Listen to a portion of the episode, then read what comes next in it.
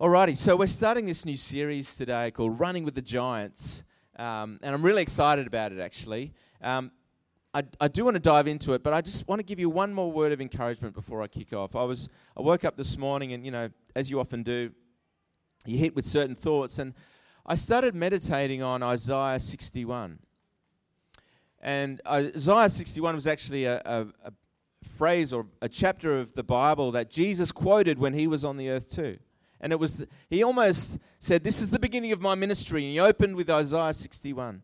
The Spirit of the sovereign Lord is upon me because he has anointed me. And he goes on, he says, a variety of different ways that the Spirit of the Lord is going to impact people. But I want to remind you all today that the Spirit of the Lord is upon you because he has anointed you. The Spirit of the Lord is upon you because He has anointed you. And there might be some of you today, and I'm just saying this as an encouragement, because you might think about your situation, your circumstance, and how you feel, what your emotions are like at the moment. You might say, I don't feel like there's any anointing right here. And the way that we use the word anointing, we look at a worship leader, for example, or a, or a preacher who's really famous, and we go, wow, they're so anointed, right? We say that a lot. Oh, my, they're so anointed. And so by by comparison, we tend to go, Well, I am obviously not anointed. But I want to tell you today if you have the Spirit of God dwelling in your heart, you are anointed. You are anointed. The Spirit of God is in you, and He has anointed you to do good works. He has anointed you. So you need to tell yourself that, that you are anointed. The Spirit of, a, the, Spirit of the Lord is upon me, for the Lord has anointed me. Can you say that with me together? The Spirit of the Lord is upon me, for he has anointed me. The Lord has anointed you, and I want you to encourage yourselves today. And I think that's for somebody. I really do, and I, I felt encouraged when I was meditating on it this morning. But look, um, this series, it's a four week series. We're going to be visiting some of the lives of uh, Old Testament characters in the Bible, and um, I think you'll find it a real encouragement. I really do. The, uh, the Old Testament, in, in its biography, it was they obviously weren't paid by the bi- biographers often uh, because they're very honest. And I think an honest biography, I don't know about you, I love biographies. And an honest biography I find way more interesting and fulfilling than one which is whitewashed. You know the glossy biography? Or the, yeah, boring, exactly. Or the glossy autobiography where they, oh, and then I did this, and then I did that. And you know, every, it's like one great thing after the other. But human life is really not like that, even for great people. Human life is gritty.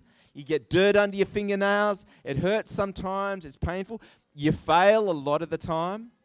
And so you need to understand that um, real life is different to some of these glossy pictures. So these Old Testament characters um, are really interesting for us to study, and I hope that will encourage you as well. We're going to start with uh, the character whose name is Jacob. Jacob, I, I was going to study, uh, we're going to do Abraham, and I, I just changed my mind because I, I really love Jacob, and I love him probably for the wrong reasons. He's not a hero hero, he's more like an anti hero. He's kind of the guy who gets it all wrong. And that gives me a great deal of comfort. Um, I don't know about you, but it's kind of okay for me to see someone else not always getting it perfect, not always getting it 100% right. So, this gritty story we're going to dive into today is, is all about this guy called Jacob. And like I said, it's not a fairy story, it's not whitewash, it's real, it's real life. It's no, no Cinderella story, this one. So, um, let's kick off. Let's, uh, let's have a look at this guy, this character called Jacob. So, it all began a long, long time ago in a land far, far away. So, all stories have to start like that, don't they? And uh, I'll spare you the montage of the background, but just to give you a little bit, it, it really the story of God's journey with with uh, the Israelites began with his uh, his interaction with a guy called Abraham. Abraham was Jacob's grandfather, so it starts with Abraham, and God gave Abraham a promise. He said to him, Abraham, I'm going to make your descendants. And Abraham at the time had no children. Abraham, I'm going to make your descendants more numerous than the stars in the sky. And God miraculously gave Abraham children. And so it goes to his son, who was Isaac. And Isaac prospered greatly in the land that he was in. And he married Rebekah. And Rebekah couldn't bear children for a long time, and so they prayed, and eventually God blessed them, and they had, they had their first children, her first pregnancy. She didn't have one child, and this might be the fear of some, but um, she actually was pregnant with twins. Oh, yeah, gotta love twins, right? Where's Kate Guadagnolo right now? She prayed for twins, believe it or not, and she her prayers were fulfilled. Um, so Rebecca gave birth to twins, and I'll pick up the story from Genesis 25, verse 24. When the time came to give birth, Rebecca discovered that she did indeed have twins. The first one was very red at birth and covered with thick hair like a fur coat. So they named him Esau, which means hairy person or hairy dude or something like that. Oh, so imaginative these these Old Testament characters. So um, what a blessing, hey? Your first child is covered in hair. How wonderful. Actually, I've got a funny story about. Do you want to hear it? My wife's saying don't hear. um, okay, well, let's move on then. Um, the other twin was born with his hand grasping Esau's heel. So they named him Jacob which actually means heel grabber, it means supplanter or deceiver. You might want to also add in try hard too while you're at it. Talk about a car crash of, you know, childhood development waiting to happen. These kids have been named by what their parents just saw as they came out. Well, this one's going to be called Deceiver, Heel Grabber. This one's going to be called Hairy. Um, and uh, maybe some of you guys can relate to that. That, you know, people say words don't mean anything, but words do mean stuff, don't they? Words do mean things, and you get called all sorts of things, usually about your circumstance at the time, but you need to know that those words, those names, don't always or shouldn't always define you. They shouldn't define you. You know, um, just interestingly enough, my grandmother had this gift of naming her children. So um, my uncle's name was was Mark because he was born with a mark. Like he was born with a big birthmark on him, so he got called Mark. Um, his brother Chris was born on Christmas Day. So she was like, well, I'll just call him Chris. So um, anyway, obviously, not people. We think about the names the way we name our kids mostly, don't we? These days, I think we do anyway. We, you know, is it going to be this name? What's the meaning of it? And we think it through. But anyway, these guys were far more pragmatic. They had ov- uh, obviously had other things on their mind, and so they got called what they were, so to speak. And uh, Esau, he grew up to be a real man's man. He loved hunting, he, he loved fishing. He probably could service his own chariot. You know, he's one of those tough sort of guys. And, and interestingly enough, you're going to freak out, but interestingly enough, um, we actually had a photo. We found a photo of Esau. So um, let's throw up the photo. See if we. Incredible. So um, the technology that they were able to uh, to find that photo for us. Um, so there you've got the tough guy, Esau. However, Jacob, on the other hand, was a different kettle of fish altogether. He was indoorsy. He was indoorsy. He, you know, indoorsy. He liked being indoors. Um, he liked cooking. I bet he had, if he had a Pinterest account, it would have been full, full of photos of like how to make your tent look bigger. You know, he was indoorsy. He liked cooking and you know cooking shows and all that sort of stuff. Um, so we actually have a photo of him too, believe it or not. Here's a photo of Jacob that they able to pull out of the archives. so different. So not only did they have different names that they actually fulfilled, but That's Napoleon Dynamite if you've never seen the movie. Um, but he doesn't look outdoorsy at all, does he? He's pretty indoorsy looking kind of a guy. So they were really, really different guys biologically. And also emotionally, they actually became very different people. Um, not only that, the circumstances that they were born into were very, very different. So, um, back in those days, birthright was an incredibly important thing. So the son that was born first basically got everything. the son that was born first when the father died would inherit a double portion of everything. And so he who came second, which was Jacob grabbing the heel on his way out, um, basically gets like really next to nothing. Can you imagine how that might have played out in Jacob's mind as he was just old enough to figure things out? That Esau was going to be the favored one. Esau was one with all the inheritance, the double portion. If I, I can imagine the cogs turning in his head, you know. Ah, just if I was just on the other side of Esau when I came out, I would have been first. I would have been the guy with all that stuff. And yet here I am, the second choice. Not only that, just to compl- complicate things one more layer, his parents actually had favorites. They had favorites, which we all know is a big no no in this day and age, but they didn't, didn't read that parenting book that Val was showing us today. And so um, they didn't understand that stuff, so they picked their favorites. Genesis 25 27. As the boys grew up, Esau became a skillful hunter he was an outdoorsman, but Jacob had a quiet temperament, preferring to stay at home. Isaac loved Esau because he enjoyed eating the wild game. So actually, it was selfish, completely for selfish reasons that he preferred his son because his son was able to catch these, yet this yummy food for him. Um, but Rebecca loved Jacob. So the parents have already picked sides, um, which, which makes it even worse for Jacob. He doesn't have the father's approval. He doesn't have the, the father saying, Wow, you're doing a great job, you're awesome. He, he just gets the grunts, you know, as Esau comes back with the, uh, with a deer slung over his shoulder. You know, and this funny thing that happens with middle kids. I don't know if you've got any middle kids in the house today, um, but middle kids can be a little bit competitive. It can be, like, especially the second, like, you're always striving to get yourself the approval. You're striving to push yourself that little bit further. Because it's, again, it's, it's this faulty thinking that I need to gain approval, that I need to push through, I need to do something special to gain approval. So, um, this, as this story goes, there's this simmering tension now between Esau and Jacob, and it comes to a bit of a head.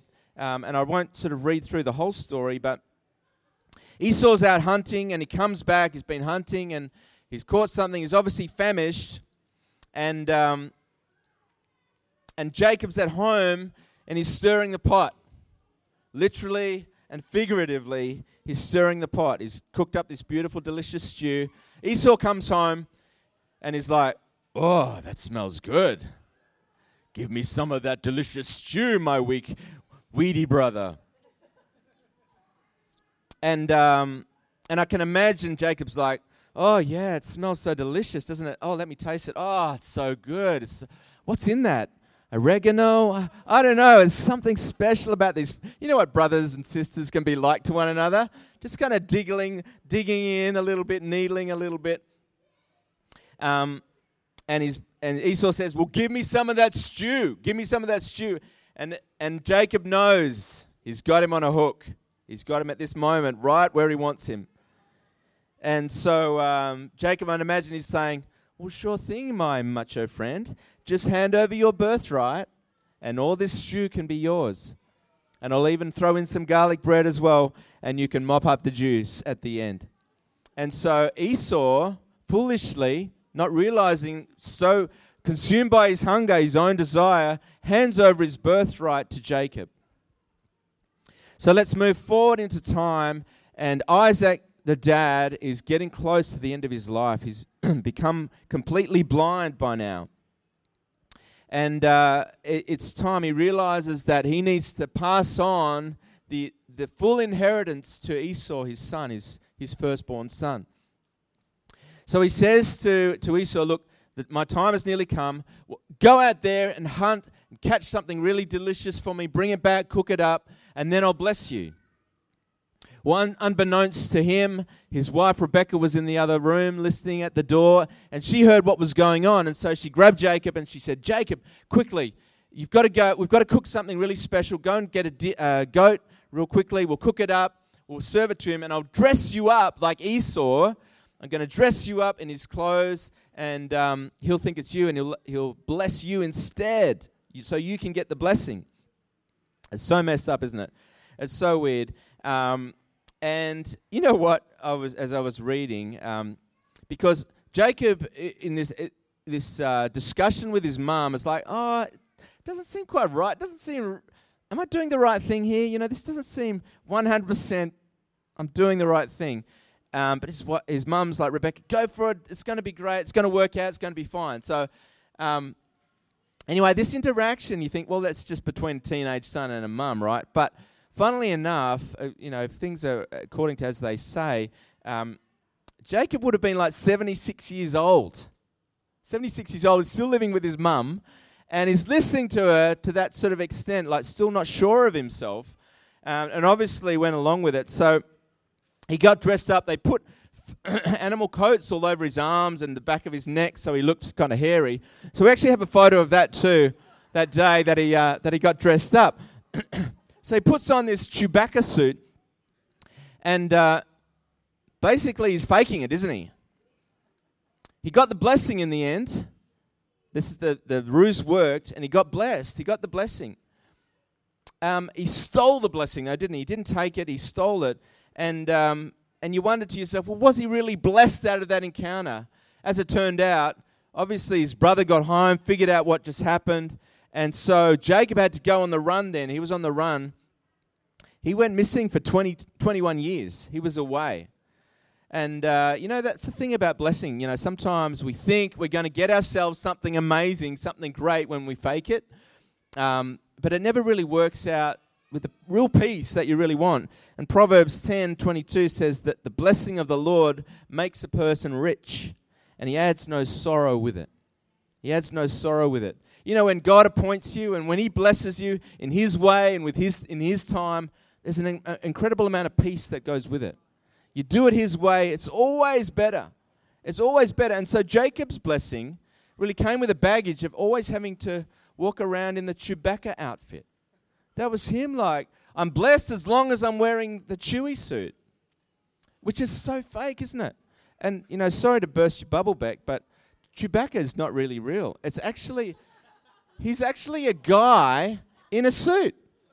Chewbacca is actually a guy in a suit, faking it. Imagine how that just all ties in. I'm sorry, Beck, but I just had to say that. faking it. You know, we, we all fake it, don't we? Come on, let's be honest. We all fake it.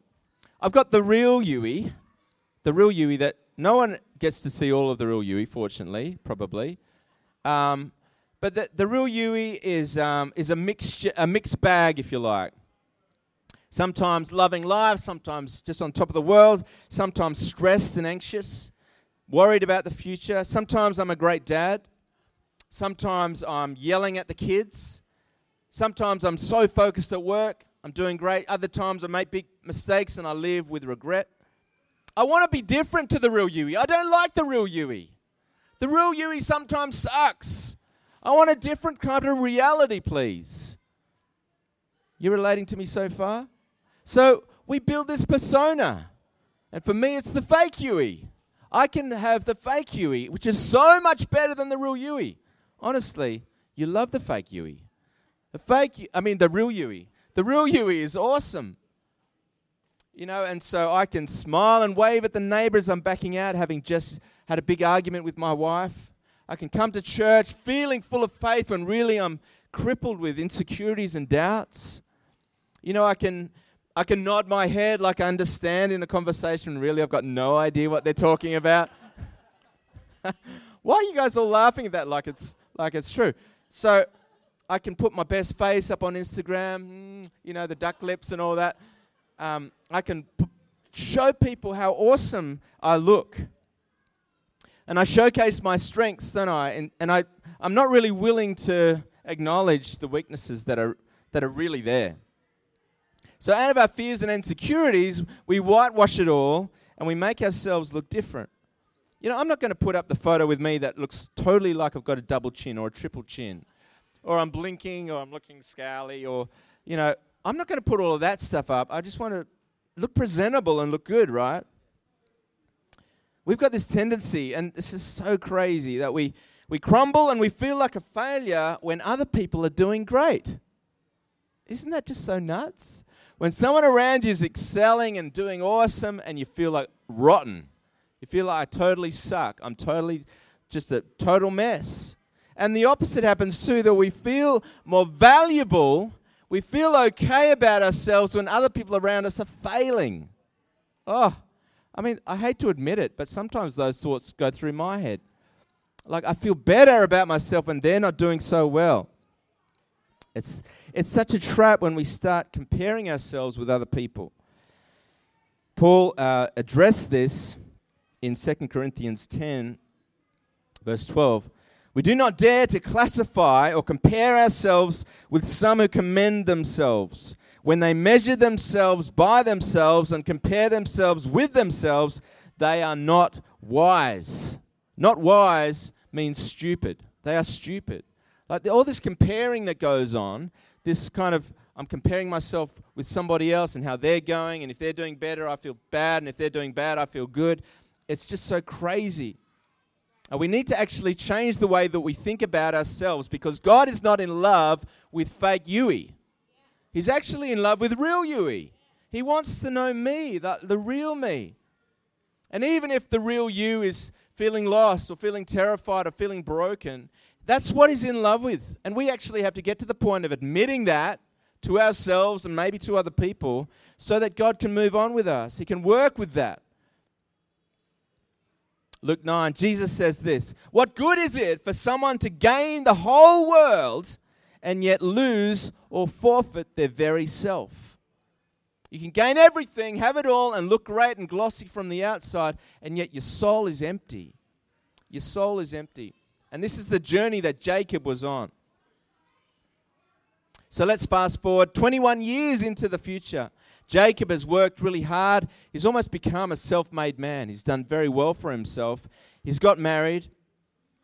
And now he's kind of got to that point where he feels like, okay, I feel together enough that I can go back home and I can talk to my brother and we can have it out. We can talk it through and we can make peace, hopefully. That was his desire. But isn't it true, too, that we, we don't want to start talking to people we love or people around us about our, fates, our failures or our faults until we kind of got it a bit together, right? We want to have ourselves sorted out, and then I'll go and talk to somebody about it. Oh, yeah, I struggled with this thing. It was such a big problem in my life, but I got over it, so we're all good now. You know, I'm feeling good. And we want to admit those things, but we don't want to admit when we're right in the valley, when we're really struggling, um, and we don't have answers. And this is Jacob. This is where Jacob had come to. So Jacob decides that he's going to go back and he's going to talk with Esau and they're going to make their peace. But on the way back, he has this encounter with God, which changes everything. This encounter with God, which changes everything. He thought he was on his way to make peace with Esau, his brother, but actually, God had set him up for him to actually make peace with himself. So let's read uh, Genesis 32. This left Jacob, so he'd come to a he sent his family away because he was worried that Esau might attack them. So he sent his family away, and Jacob's all alone in this camp by a riverbed. And it says, This left Jacob all alone in the camp, and a man came and wrestled with him until the dawn began to break. When the man saw that he would not win the match, he touched Jacob's hip and he wrenched it out of its socket. Then the man said, Let me go, for the dawn is breaking. But Jacob said, I will not let you go until you bless me. What is your name? The man asked. You know, 21 years earlier, his dad, Isaac, asked him the very same question What is your name? And he said, My name's Esau. I'm being fake here. My name's Esau. And he got Esau's reward, he got Esau's blessing. But today was going to be different. He was pushed to the limit by God, pushed to the very edge of himself. And the real blessing that God wanted to give Jacob would only come when he was willing to actually admit who he really was. This time he said, My name is Jacob. That's me. I'm the backstabber. I'm the heel grabber. I'm the tryhard. I'm the pretender. I'm, I'm willing to actually explain to you who I am. This is my name, Jacob. I'm not so perfect as you thought. Your name will no longer be Jacob, the man told him. From now on, you will be called Israel. Wow, what a turnaround. But it was at that point of actually acknowledging who he really was, where he was really at, that God was able to say, finally, I've got somebody I can work with. Someone who's willing to, to be honest with themselves about where they're at. Now I can speak promise into your life. You know what Israel means? It's an incredible name. It, it means triumphant with God. The new name that God wanted to give Jacob all along was something so different. He didn't have to engineer it and make it so much better for himself. God could do that. We got to be honest with ourselves, people. We got to be willing to, to say it to God, to say to other people how it really is, what's really going on. The fullness comes in Christ. Colossians 2 9 to 10. In Christ, all the fullness of the deity lives in bodily form. And in Christ, you have been brought into fullness. It's this combination of me and my brokenness and God and His holiness converging and coming together to create something incredible. The fullness is found in Christ. The fullness is not found in you attempting to make yourself look better. The fullness is found in you having a relationship with Jesus Christ. He says, I want to work with that. I want to build on that.